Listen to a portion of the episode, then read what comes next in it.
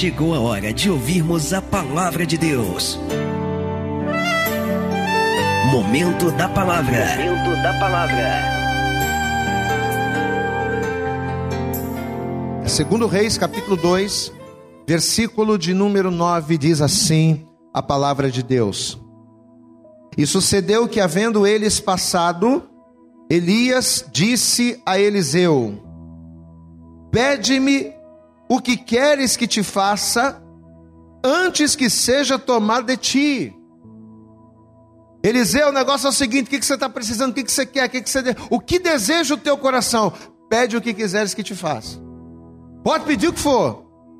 E sucedeu que, havendo eles passado, Elias disse a Eliseu: Pede-me o que quiseres que te faça, antes que seja tomado de ti. E disse Eliseu: Peço-te que haja porção dobrada do teu espírito sobre mim. Diga glória a Deus aí, meu irmão.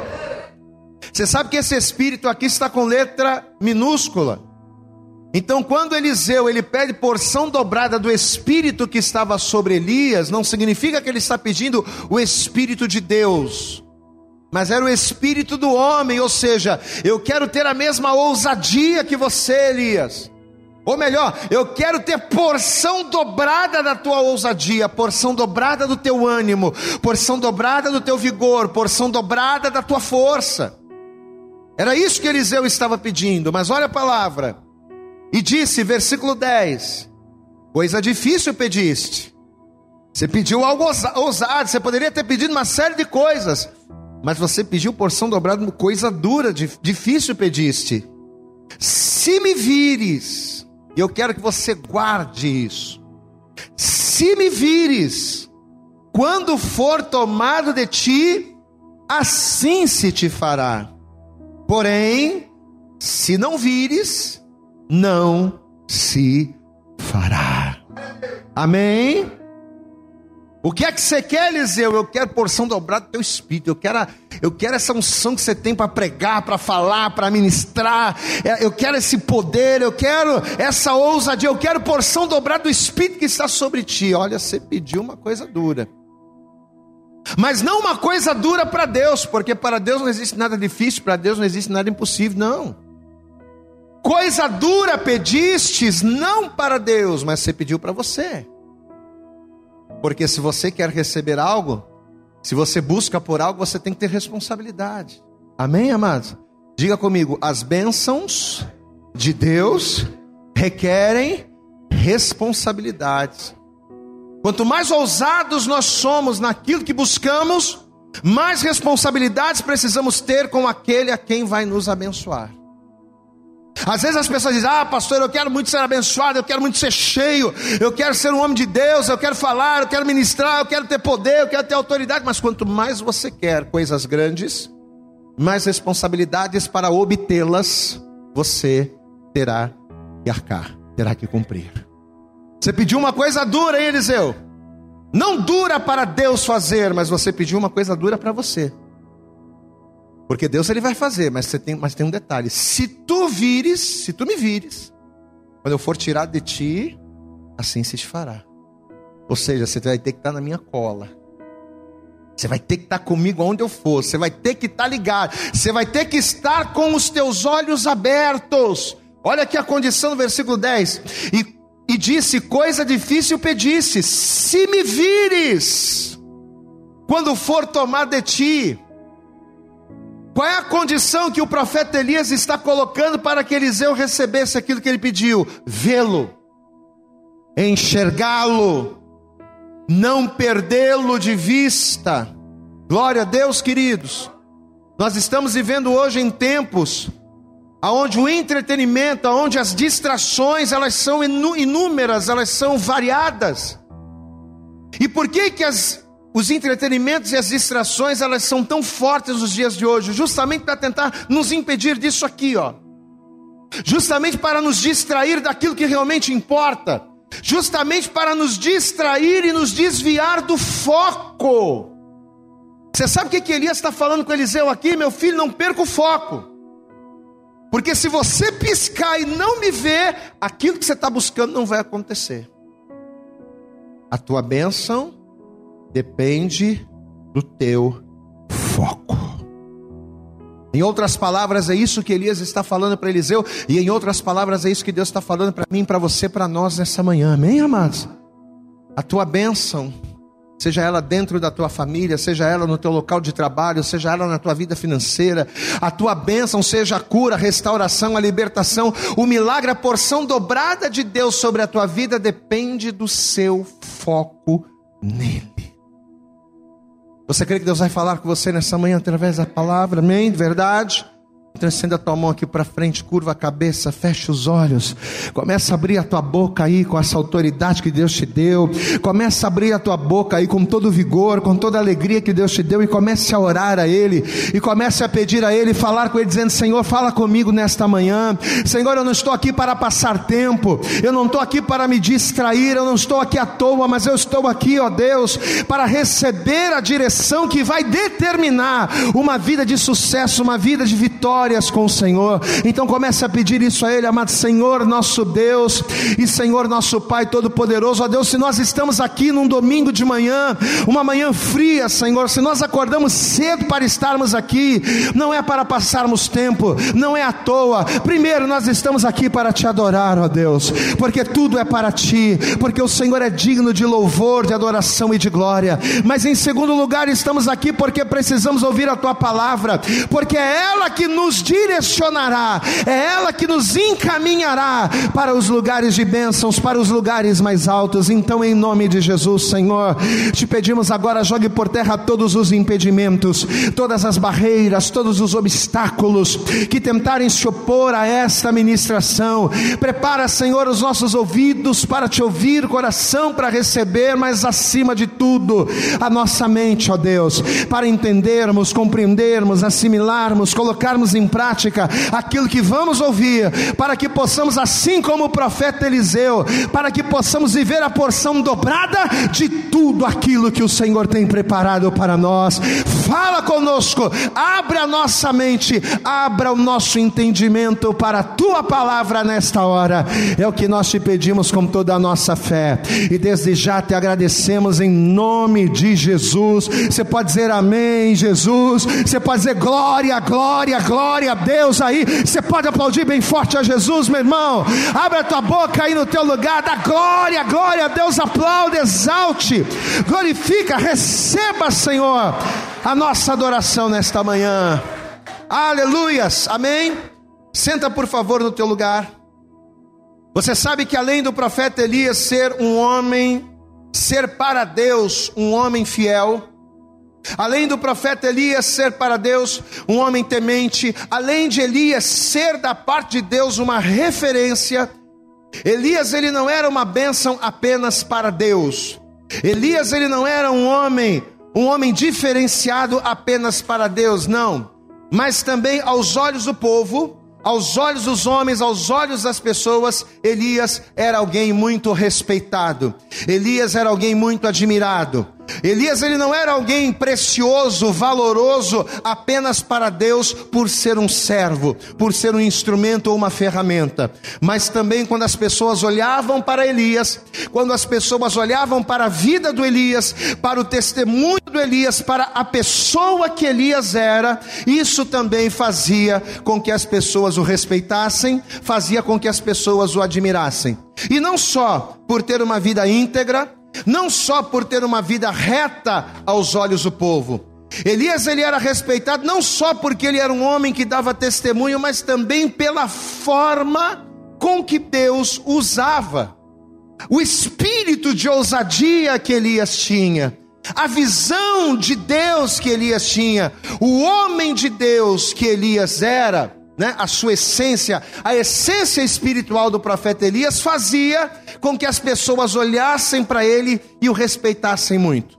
Se nós analisarmos o ministério de Elias, nós vamos ver, segundo a palavra, que ao longo de aproximadamente 22 anos de caminhada, 22 anos de ministério, Elias, ele realizou sete grandes sinais que fizeram com que ele se tornasse esse homem tão admirável. Elias ele profetizou acerca de uma grande seca que viria sobre Israel. A ponto dele chegar diante do rei Acabe, a maior autoridade de Israel, e ele dizer: Olha, não vai chover segundo a minha palavra. Elias vai liberar uma palavra, e a partir da sua palavra não caiu chuva sobre Israel. A Bíblia diz que Elias ele vai aumentar o azeite da viúva. A Bíblia diz que Elias ele vai dar vida ao filho da viúva que estava morto. Elias ele vai vencer os profetas de Baal, ele vai fazer fogo descer do céu e ele vai consumir, ou seja, ele vai consumir o holocausto e diante de todos o nome do Senhor vai ser glorificado. Elias, ele vai fazer com que depois de três anos e meio de uma grande seca profetizada por ele próprio, Elias ele vai liberar uma palavra e as chuvas vão cair. Elias ele vai vencer, ele vai, 102 homens vão ser consumidos diante de uma palavra liberada pelo profeta. 102 homens foram consumidos pelo fogo através de uma palavra dele. E por último, Elias ele vai abrir as águas do Jordão e ele vai passar pelo Jordão em seco através da sua capa. Então, por todo o conjunto da obra, Elias ele passou a ser visto como uma referência. Elias ele passou a ser visto como um espelho e ao mesmo tempo alguém admirável. E eu creio, eu acredito nisso, é uma opinião minha, eu creio que foi justamente por isso que quando Elias estendeu a sua capa sobre Eliseu, o Eliseu imediatamente ele vai largar tudo o que ele estava fazendo, ele vai largar a sua vida e os seus projetos pessoais para seguir o profeta Elias sem questionar. Eu acredito nisso. Eu acredito que pelo fato de Elias ser um homem de Deus, um homem usado por Deus, pelo fato do Elias ser uma referência no meio do povo, quando ele chegou diante de Eliseu, ele passou a sua capa, Eliseu não precisou de mais nada. Diz a Bíblia que antes de Eliseu ser profeta, Eliseu ele era lavrador. E o que é um lavrador? Diga comigo, lavrador. Diga bem alto, lavrador é um homem da terra. Então vamos entender, quem era Eliseu antes do encontro com o profeta. Eliseu era um lavrador, Eliseu era um homem da terra.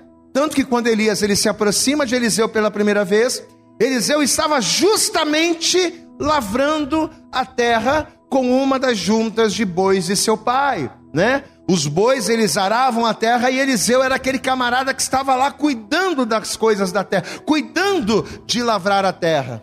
Só que de repente Elias vai chegar, esse homem cheio de autoridade, esse homem que era uma referência, de repente esse homem ele vai chegar e ele vai pegar a sua capa e vai passá-la sobre Eliseu. E ao sentir a capa do profeta sobre si, olha que coisa tremenda. O Elias não precisou abrir a boca, gente. Você acha que o Elias ele precisou chegar, sentar com Eliseu? Ó, oh, Deus mandou eu vir aqui para falar com você que ele tem uma obra na sua vida. Ó, oh, Deus mandou eu vir aqui para falar com você que agora a coisa vai ser. Não. Elias ele não precisou fazer nada disso. Elias ele não precisou sentar com Eliseu para explicar, explicar nada. Ele não precisou mais nada, de mais nada para entender que a partir daquele momento em diante, Deus não o queria mais como um homem da terra. Deus o queria como um homem do céu. Diga glória a Deus. Eliseu não precisou de muita coisa para entender isso. Elias ele vai chegar e ele vai simplesmente fazer algo, ele vai tomar uma atitude, ele vai fazer um gesto, ele vai lançar a capa sobre o profeta, e só aquilo foi o suficiente para que Eliseu entendesse que o tempo de lavrador estava acabando, que o tempo de homem da terra estava acabando, e a partir de agora ele iria se tornar alguém responsável e preocupado com as coisas do céu. Aqui mesmo, ou melhor, voltando um pouquinho, o primeiro livro de Reis, é só você voltar uma ou duas páginas, capítulo 19, primeiro livro de Reis, no capítulo de número 19, veja o que a palavra vai dizer aqui também, a partir do verso 19, primeiro Reis, capítulo 19, a partir do versículo 19 diz assim a palavra, preste atenção: Partiu, pois, Elias dali e achou a Eliseu, filho de Cefate, filho de Safate, que andava lavrando, olha aí, ó, ele estava cuidando da terra, que andava lavrando com doze juntas de bois adiante dele. E ele estava com a duodécima. E Elias passou por ele, diga bem alto, igreja, e lançou a sua capa sobre ele. Amém? Elias não chegou dizendo: Ó, oh, eis que eu te digo, varão, Nada disso. Elias não chegou dizendo, ó, oh, mistério, bababá, e tá. Não, nada disso. Elias nem falou. A única coisa que o profeta fez foi pegar a capa e passar sobre ele. Olha que coisa. Versículo de número 19. Partiu, pois, Elias dali e achou Eliseu, filho de Safate, que andava lavrando com doze juntas de bois adiante dele. E ele estava com a duodécima, e Elias passou por ele e lançou a sua capa sobre ele. Agora, olha, olha, o mais lindo, não é o que Elias vai fazer, ou o que o Elias deixou de fazer, de fazer, que foi o caso de falar, mas foi a resposta. Então deixou ele, ou seja, Eliseu, ao sentir a capa do profeta, então deixou ele os bois e correu após Elias e disse: Deixa-me beijar a meu pai, deixa-me beijar a meu pai e a minha mãe, e então te seguirei. E ele lhe disse: Vai e volta, pois que te fi, pois que te fiz eu, pois que te fiz eu. Então vai e volta. Olha aqui para mim, presta atenção.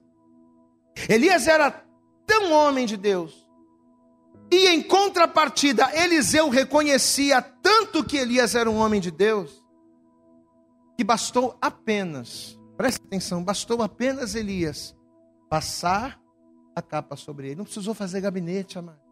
Sabe? Vem cá, um fazer um gabinete, senta aqui, conta, ó. Deus quer que você seja nada disso. Não precisou Elias, sabe, abrir a palavra, falar, nada disso. Olha que coisa tremenda. Bastou Elias passar a capa sobre ele, para que Eliseu entendesse que, diferente dos projetos que ele pudesse ter, Deus tinha algo grande na sua vida. Espera aí, eu tenho os meus planos, eu tenho os meus desejos, eu tenho os meus sonhos, mas Deus tem algo para mim. E o que Deus tem para mim é completamente diferente daquilo que eu estou fazendo. Eliseu começou a entender isso. Quando Elias passou a capa dele sobre Eliseu, Eliseu começou a entender que Deus ele tinha coisas novas que uma vida de lavrador não iria suportar. Glória a Deus, amado. O que Deus tem para minha vida não condiz com aquilo que eu estou vivendo hoje. O que Deus vai fazer, o que Deus tem preparado para mim, eu não vou conseguir viver levando uma vida de lavrador. Não. Eu não vou conseguir viver os sonhos de Deus se eu continuar sendo um homem da terra. Meu amado, olha que revelação tremenda o Espírito Santo nos trouxe. Nessa manhã, Deus ele nos trouxe aqui. E sabe qual é o objetivo de Deus ser trazido? Sabe qual é o objetivo da gente ter louvado, adorado? Foi uma bênção, louvor. Sabe por que o Senhor preparou o teu coração para que agora você estivesse aqui ouvindo essa palavra? Para dizer a você as mesmas coisas, aquilo que os teus olhos não viram, aquilo que os teus ouvidos ainda não ouviram, são as coisas que Deus ele tem preparado para você. 1 Coríntios capítulo 2, versículo 9 está lá.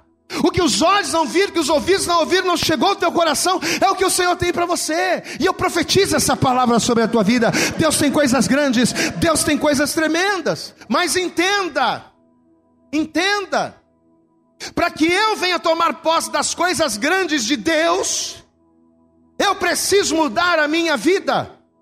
Eu preciso adaptar a minha vida segundo a vontade de Deus para aquilo que ele tem para mim. Deus tem poços para você. Eu creio nessa palavra. Deus tem provisão para você. Amém, amados. Você sabe aquele ditado que diz que para bom entendedor meia palavra basta? Quem conhece esse ditado aqui? Levanta a mão. Pois é. Para bom entendedor, meia palavra basta. Mas o Eliseu não precisou nem de palavra. Amém, amados? Para entender o que Deus estava requerendo dele, Eliseu não precisou nem de palavra. Só a presença do profeta. Só a capa do profeta sobre ele já falou tudo. Amados, e a grande pergunta é: até quando Deus vai ter que ficar repetindo as mesmas coisas para a gente? Hã? Até quando, amado? É uma pergunta que o Espírito Santo me fez. E que ao pregar a palavra, o Espírito Santo está fazendo. Até quando Deus vai precisar ficar puxando sua orelha? Até quando? Até quando Deus vai ter que ficar dizendo que para aquilo que Ele tem na sua vida, algumas coisas na sua vida precisam mudar? Até quando? Até quando Deus vai ter que ficar dizendo: olha, enquanto você estiver vivendo desse jeito, eu não vou te abençoar? Até quando? Você vai ter que ficar vindo à igreja e ouvindo as mesmas coisas. Até quando Deus vai ter que ficar falando que algumas coisas na sua vida não cabem mais para aquilo que Deus tem. Você sabe por que, algumas coisas não acontecem na nossa vida? Porque a gente não, porque nós não nos adaptamos ao que Deus tem. Amado Deus, ele vai abençoar, vai. Mas não adianta Deus querer me abençoar se eu não adaptar a minha vida para receber aquilo que Ele tem. Meu filho tem um brinquedinho, que é assim, um monte de pecinha, e aí tem um, tipo uma bandejazinha, que vem com as peças, né? Aí eu pego o quadradinho, toma filho, bota. Aí o meu filho ele quer ficar enfiando o quadradinho na bola, né? No, no, no, no, na esfera. Não, filho, o quadradinho tem que enfiar aqui no quadradinho. Aí ele pega a esfera, aí ele quer colocar a esfera no triângulo. Filho, não vai caber. Você tem que colocar a esfera na esfera. Quadradinho no quadradinho. Triângulo no triângulo. Glória a Deus, amado. Não dá para você querer forçar. Você está com um triângulo na mão, mas você querer forçar e entrar no quadradinho, não vai. E a mesma coisa somos nós, amados. A mesma coisa sou eu, a mesma coisa é você. Se a bênção de Deus é redonda, não adianta você querer viver quadradamente. Quem está entendendo, pastor, aqui, diga glória a Deus. Se a bênção de Deus é redonda, não adianta você querer viver triangularmente, porque não vai encaixar. Enquanto nós não nos adaptarmos, enquanto nós não adaptarmos o ambiente da nossa vida para o derramar de Deus, este derramar não virá. Você vê que o Eliseu, para o Eliseu, Bastou, olha como Deus falou comigo, uma passagem tão conhecida. Mas como o Espírito Santo falou comigo, amado. Bastou o Elias passar a capa sobre ele, para que ele tivesse a sensibilidade de perceber que lavrando a terra, cuidando das coisas da terra, sendo um lavrador, ele não iria viver as promessas de Deus. Amado, enquanto você quiser, enquanto você achar que Deus ele vai derramar as bênçãos do céu, sendo você um lavrador da terra, enquanto você estiver achando isso, as coisas não vão acontecer. Porque as bênçãos dos céus são para homens espirituais. Eu posso ouvir teu glória a Deus? Amém? Vou repetir. As bênçãos dos céus são para homens e mulheres espirituais é para pessoas que oram, é para pessoas que adaptam, não é para pessoas que tentam adaptar o evangelho a si, mas que adaptam as suas vidas ao evangelho e às necessidades de Deus, às necessidades do reino. Peraí, Deus ele vai fazer coisa tremenda, mas eu não posso ser lavrador da terra. Eu tenho que ser um homem do céu, eu tenho que ser um homem de Deus, eu tenho que olhar para as coisas que são de cima. E nessa manhã o Espírito Santo está falando conosco. Enquanto você não tirar a mentalidade de homem da terra, Enquanto você não deixar a mentalidade de lavrador da terra, de homem carnal, de homem natural, enquanto você não deixar de lado a filosofia natural dos homens e não passar a viver dentro da palavra do reino, da palavra de Deus, a tua vida não vai mudar. Mas a partir do momento em que você entender que você está na terra, mas você não é da terra, e quando você entender que você está na terra, mas você é do céu, é aí que os céus vão se abrir, é aí que a glória de Deus vai se manifestar e o nome dele será glorificado na tua vida. Aleluia! Pode aplaudir bem forte a ele. É quando nós mudamos, por isso, olha aqui. Por isso Paulo vai dizer lá em Romanos: não vos conformeis, mas transformai-vos. Por que, que Paulo vai falar acerca da necessidade de transformação? Porque se eu não for transformado no meu entendimento, se eu não deixar as coisas da terra de lado, se eu não entender que eu preciso deixar de ser um lavrador da terra para ser um homem de Deus, se eu não entender essas coisas e não transformar a minha mente, eu jamais viverei, jamais viverei a boa, perfeita e agradável vontade de Deus. Não adianta eu querer viver as bênçãos de Deus da forma da terra, cumprindo as regras da terra, seguindo os costumes da terra. Não. Para eu receber as bênçãos de Deus, eu tenho que andar segundo a vontade dEle, seguindo as regras dEle, fazendo as coisas do jeito dEle. Quem está entendendo, pastor, aqui, diga glória a Deus. Você vê que para o Eliseu, bastou Elias passar a capa sobre ele, para que ele tivesse a sensibilidade de perceber ali, naquela necessidade de desapego. Ele entendeu que ele ia precisar desapegar. Não, não dá mais para ser lavrador da terra. Não vai dar mais para mim ficar cuidando de boi. Eu vou ter que mudar dessa vida. Ele vai perceber naquela necessidade de se desprender, ele vai perceber ali uma oportunidade que Deus estava lhe dando. Porém, para nós agarrarmos esta oportunidade e vivermos as promessas, quais são as primeiras coisas fundamentais? Sensibilidade.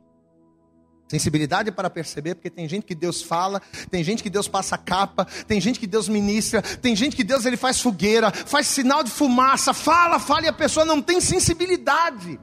A pessoa ela ouve 500 vezes, um milhão de vezes, e ela sai e faz tudo do mesmo jeito, ela não muda. Então, primeira coisa, sensibilidade sensibilidade para perceber as oportunidades. E a segunda coisa essencial, para início de conversa, disponibilidade. Diga, eu preciso de sensibilidade e disponibilidade para desapegar do que atrapalha. Amém? No momento do chamado, Eliseu, ele creu nisso. Ele creu no novo de Deus. E o que, que ele fez ao crer? Ele não só vai deixar para trás a vida antiga, ele não só vai entender que ele precisaria se desapegar da mentalidade de lavrador da terra, mas ele vai desapegar sacrificando sacrificando o seu passado. Olha aqui. Deus não quer que eu deixe o meu passado. Deus ele quer que eu sacrifique o meu passado. Sabe por quê? Porque deixar o passado abre uma possibilidade para que você volte. Mas quando você sacrifica o seu passado, não tem mais volta. Glória a Deus, amado. O Eliseu, ele não, o Eliseu, ele não só vai deixar de ser um lavrador da terra, mas quando ele entendeu que Deus estava falando com ele, ele disse: Não, peraí, ele vai pegar as juntas de boi, ele vai pegar as juntas de boi que ele cuidava para lavrar a terra. Ele vai pegar os instrumentos de trabalho como lavrador e ele vai sacrificá-los. Vamos ver esse capítulo 19. Vamos ver. Capítulo 19, primeiro livro de Reis. Capítulo 19, versículo de número 20. É aqui mesmo. Diz assim: Então deixou, presta atenção no texto. Então deixou ele os bois e correu após Elias e disse: Deixa-me beijar a meu pai e a minha mãe, e então te seguirei. E ele lhe disse: Vai e volta, pois que te fiz eu? Versículo 21.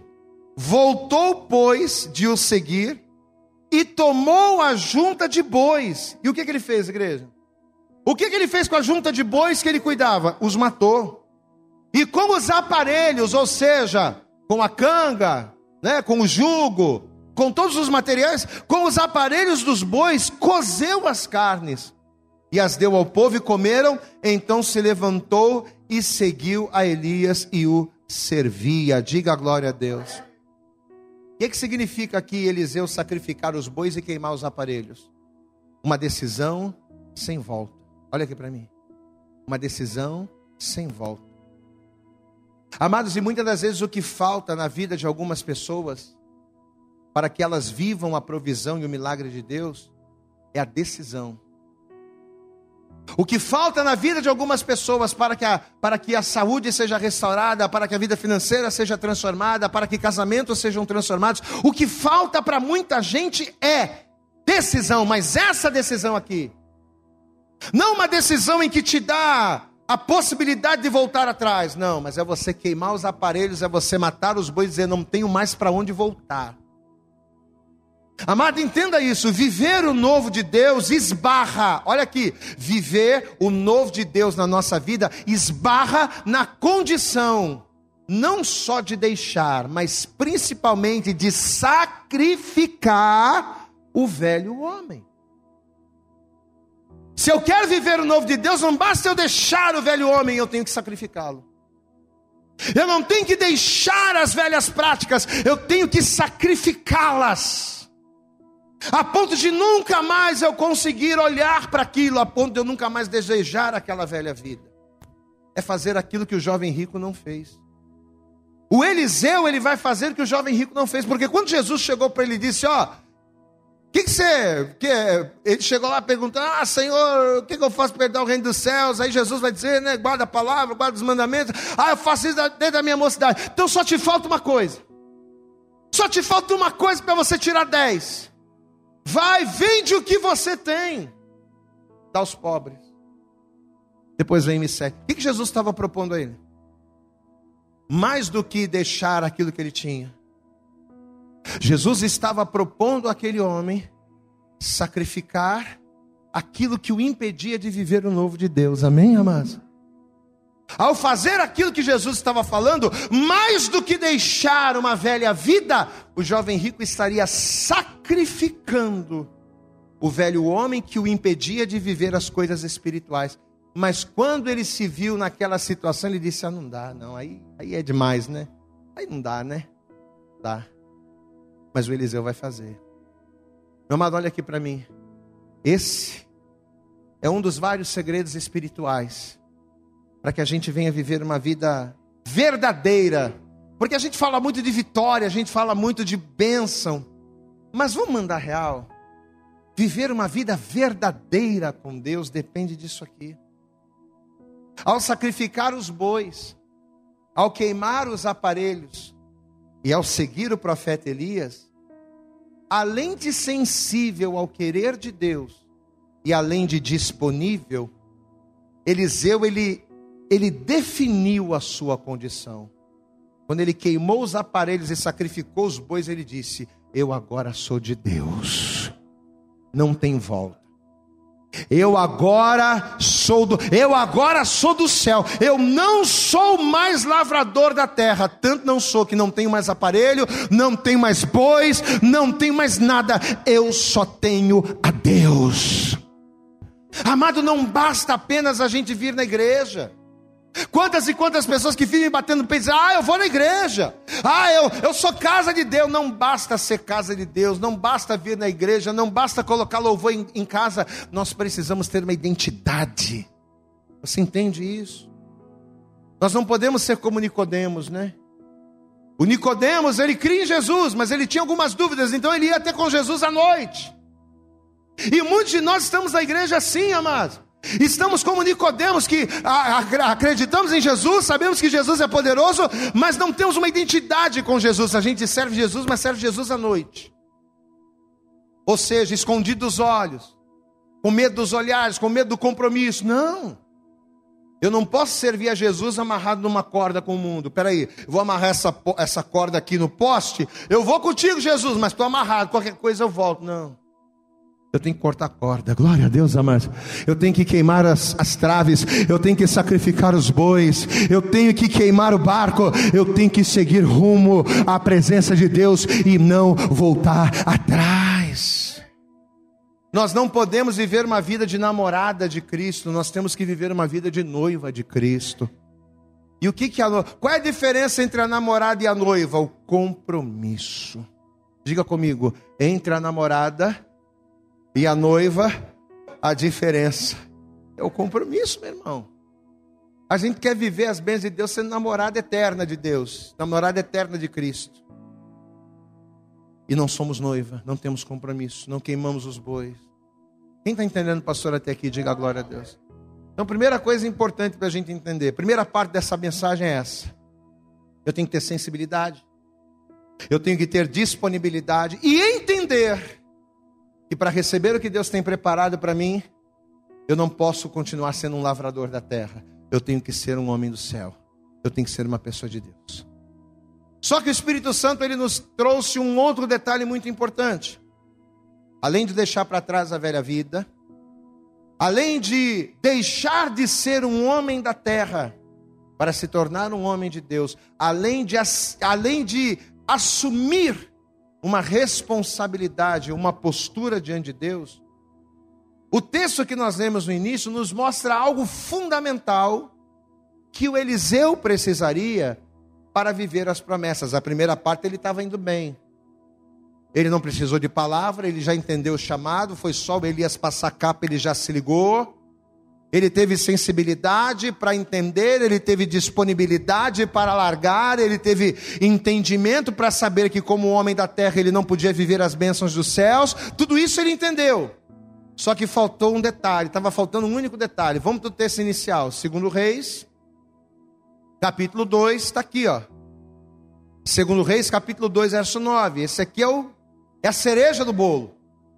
Segundo Reis, capítulo 2, verso 9 diz assim: e sucedeu que, havendo eles passado, Elias disse a Eliseu: Isso aqui Eliseu já está seguindo, Eliseu já tinha largado os bois, Eliseu já estava na, já na caminhada. Elias disse a Eliseu: Eliseu, pede-me o que queres que te faça, antes que seja tomado de ti. Ó, o Senhor já vai me levar, já tô, já tô indo. E você vai ficar no lugar. A obra que Deus tem na tua vida é essa. Então o que, que você faz? Me pede logo o que você quer. Pede-me o que quiseres que te faça antes que eu seja tirado de ti. Aí o Eliseu vai dizer: Veja, versículo 9: Peço-te que haja porção dobrada do teu espírito sobre mim. Glória a Deus, amado. O camarada foi sábio. Poxa, peraí, se ele é a referência, quero ser igual a ele. Ou melhor, eu quero ser mais do que ele, mas não num sentido egoísta, né? É querer ser mais do que ele, eu quero ser tão perseverante, eu quero mais o teu espírito, eu quero ser o cara, eu quero, eu quero perseverar no dia mal como você persevera. Eu quero continuar firme no propósito como você, eu quero ser esse cara, eu quero ser um cara forte em Deus. Aí o versículo 10. E disse: Coisa difícil pedistes. Aí ele vai colocar a condição. Diga comigo: se me vires. Mas eu quero que você repita essa frase bem alta. Diga: se me vires quando for tomado de ti, assim te fará. Porém, se não, não se fará. Amém? Olha para cá. Olha o que Elias, olha a palavra que Elias está liberando aqui. Se você me ver, ou seja, se você não me perder de vista, se você não deixar de me ver, se você não se distrair e estiver focado em mim, glória a Deus, aí vai acontecer. Amados, esse é o ponto, olha aqui para mim. Você sabe por que, que o Elias era um homem tão admirado por Deus? Você sabe por que, que o Elias ele era, não só por Deus, por todos, pelos homens principalmente. Você sabe por que, que as pessoas tinham uma admiração tão grande pelo Elias? Elas não sabiam. Mas não era só pelo testemunho que ele dava ou pela forma com que Deus usava. Mas Elias ele era admirado principalmente porque ele era uma figura de Cristo no Antigo Testamento. Você pode dar glória a Deus aí? Elias ele era uma figura de, de Cristo, até porque o nome Elias significa o Senhor é meu Deus. Diga, o Senhor é o meu Deus.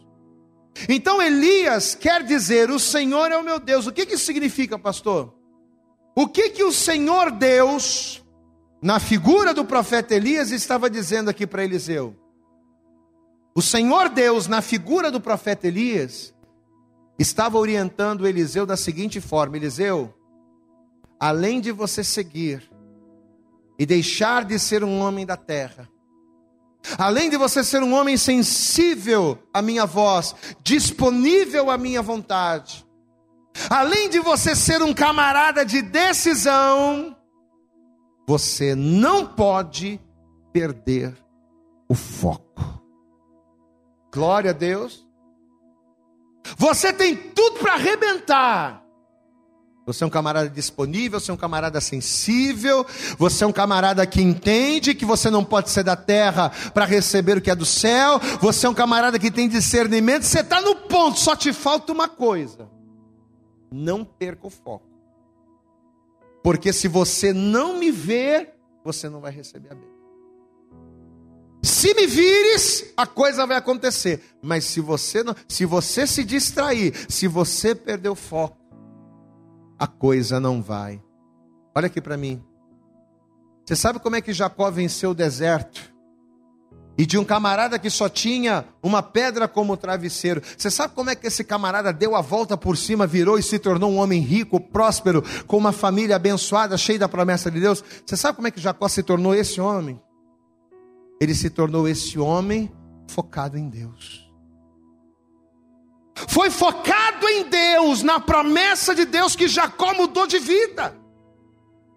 Foi focado em Deus que mesmo apedrejado, Estevão, ao invés de sentir as dores do apedrejamento, ele viu os céus abertos, diga glória a Deus. Foi focado em Deus, foi focado em Jesus, que Pedro conseguiu andar sobre as águas. Enquanto ele não, ele manteve o foco, enquanto ele não perdeu Jesus de vista, ele estava ali, ó, bonitinho, né? Jesus, se tu mesmo manda eu ir, vem. Ele foi olhando para Jesus, está aqui, ó. Ah, e ele estava andando sobre as águas, mas estava olhando para Jesus. Só que aí veio o vento, veio a água, e quando ele deixou o foco e olhou para o outro lado, ele naufragou. O nome Elias significa o Senhor é o meu Deus. O que que Elias espiritualmente estava ensinando a Eliseu? Que ele não poderia perder o foco de Deus. É isso que Deus está nos ensinando nessa manhã. Não adianta eu ser uma pessoa sensível à voz de Deus, mas se eu perco o foco a todo instante. Não adianta eu ser uma pessoa espiritual, não adianta eu ser uma pessoa que, né, que sacrifica, que queima, que queima os aparelhos e que sacrifica os bois. Mas se qualquer vento que bate, se qualquer tempestade que vem, se qualquer problema, a gente desaba e a gente deixa de olhar para Jesus, não adianta. Ô Eliseu, se você me perder de vista, se você não mantiver o teu foco, você não vai viver aquilo que você deseja. E por que que tem muita gente dentro da igreja que não vive as promessas de Deus? Porque qualquer coisa tira ela do foco. Qualquer coisa distrai as pessoas de olhar para Jesus. Olha a palavra que Deus está liberando sobre a minha vida, sobre as nossas vidas nessa manhã. Talvez o problema da gente não seja o fato de se fazer disponível, não, pastor. Eu tenho os meus afazeres, eu tenho as minhas responsabilidades, mas se Deus mandar, eu venho, eu faço. Eu sou um camarada que eu estou ali, ó. Eu estou sempre disponível para Deus. Eu dou um jeito, eu dou um jeito para adaptar a minha vida à vontade de Deus, não à vontade de Deus a, a, a, aos meus interesses. Não, eu me adapto. Talvez o problema não seja você é uma pessoa disponível. Talvez você é uma pessoa que tem uma facilidade muito grande de desapegar. Pastor, não, se Deus mandar eu desapegar disso, eu desapego na hora. Ó, oh, pastor, eu sou um camarada disponível. Talvez o teu problema não seja desapegar. Talvez você é alguém sensível. Mas o problema é que é, é o foco. É o foco. Você está caminhando na igreja, está tudo bem, e você está caminhando ali firme, e você ora, e você jejua, e você busca a Deus, e está tudo bem, você está caminhando. Bastou uma coisinha, sair do trilho. Bastou o problema, a coisa não é nem um problema ainda, é só uma ameaça. Ih, rapaz, ó, tô achando que esse mês a coisa vai. Ó, tô achando que aquela dor que eu senti deve ser. Pronto. Às vezes não é nem um problema de fato, é uma possibilidade de problema. Uma possibilidade de problema, às vezes, é motivo para você perder o foco. E aí, por mais que você seja disponível, por mais que você seja sensível, por mais que você queime os aparelhos e sacrifique os bois, ao perder o foco, você joga tudo isso por terra. Volto a dizer, talvez você está aqui hoje, meu, meu amado, ou talvez você nos assiste pela internet, não sei. Mas talvez o teu maior problema tem sido se manter firme no foco quando o dia mal acontece. O meu problema, pastor, é que eu não consigo me manter firme olhando para Deus quando eu estou rodeado de problemas. Eu olho mais para os problemas do que para Deus. Mas olha a palavra, e com essa palavra eu quero finalizar. Olha a palavra que o Senhor lhe traz ao nosso coração aqui. Abra comigo lá, livro do profeta Isaías. Eliseu só precisou da capa de Elias para entender tudo isso aqui. Mas Deus é tão bom que Ele ainda está usando a minha vida para pregar mais uma vez para você. E para dizer isso aqui, ó. Livro do profeta Isaías, capítulo de número 45. Isaías no capítulo 45. Se você encontrou, diga glória a Deus aí. Olha o que o Senhor nos diz nesta manhã aqui no versículo 22. Eu quero que você receba esta palavra em nome de Jesus.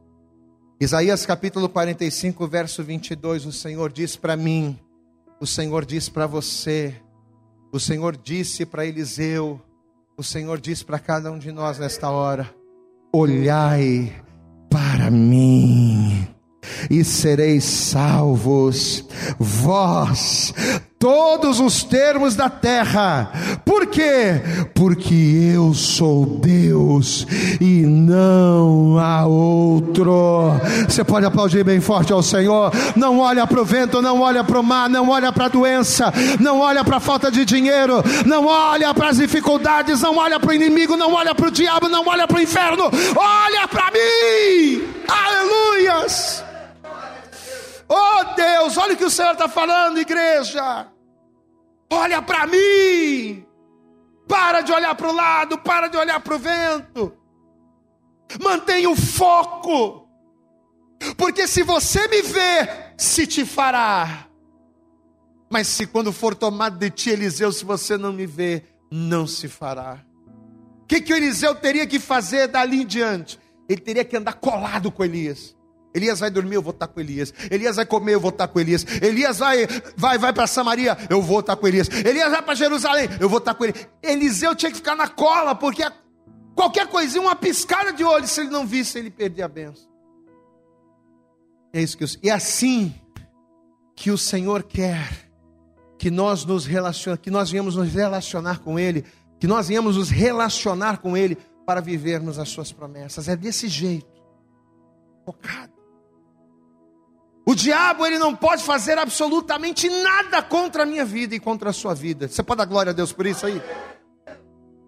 O diabo ele não pode te derrotar, o diabo ele não pode te, te derrubar, o diabo ele não pode, ele não pode, ele não pode, ele não pode tocar em você. Mas tem uma coisa que o diabo pode. Ele pode embaçar a tua vista para que você perca o foco. E como é que o diabo embarça a nossa vista para perdermos o foco? Colocando outras coisas diante dos nossos olhos, para que deixemos o verdadeiro foco de lado. Amém? Quando a enfermidade vem, e não é o diabo que não é o diabo que tem um controle da enfermidade. Às vezes, ah, o diabo colocou essa doença. Não, meu irmão. Diga assim comigo: tudo, diga bem alto, tudo na minha vida é Deus. Amém? Assim como o dia bom é Deus quem dá, o dia mau é Deus que permite. Só que o que, que o diabo faz? No dia bom ele fica quietinho. Ele fica só vendo a gente cantar, cantar vitória, alegrar. Ele fica esperando o dia mal da parte de Deus. Aí, quando o dia mal vem, o que, que o diabo faz? Ele se aproveita do dia mal, da permissão de Deus, ele se aproveita do dia mal para quê? Para tentar embaçar a tua vista. Olha aí, ó. Tá passando por essa pindaíba aí, ó. O que está adiantando você ir na igreja? O que está adiantando você ser fiel a Deus? Olha a vida que você vive. Ah, para com isso. Aí você perde o foco. Quem está entendendo, pastor? Diga glória a Deus. Olha aí, você está na igreja, você vai tanto. É tanto evento de casal, é tanto não sei o quê. Ó, vai ter um evento de casal agora. Para que você vai em evento de casal? Para quê? Teu casamento é uma droga, rapaz. Você está quase separando, vai lá, mete o pé e acabou. É tudo para embraçar, ó. Tirar o foco.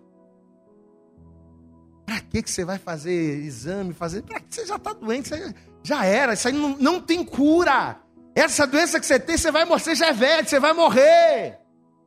Então o diabo ele vai se aproveitando das situações da nossa vida que estão no controle das mãos de Deus, mas são situações difíceis.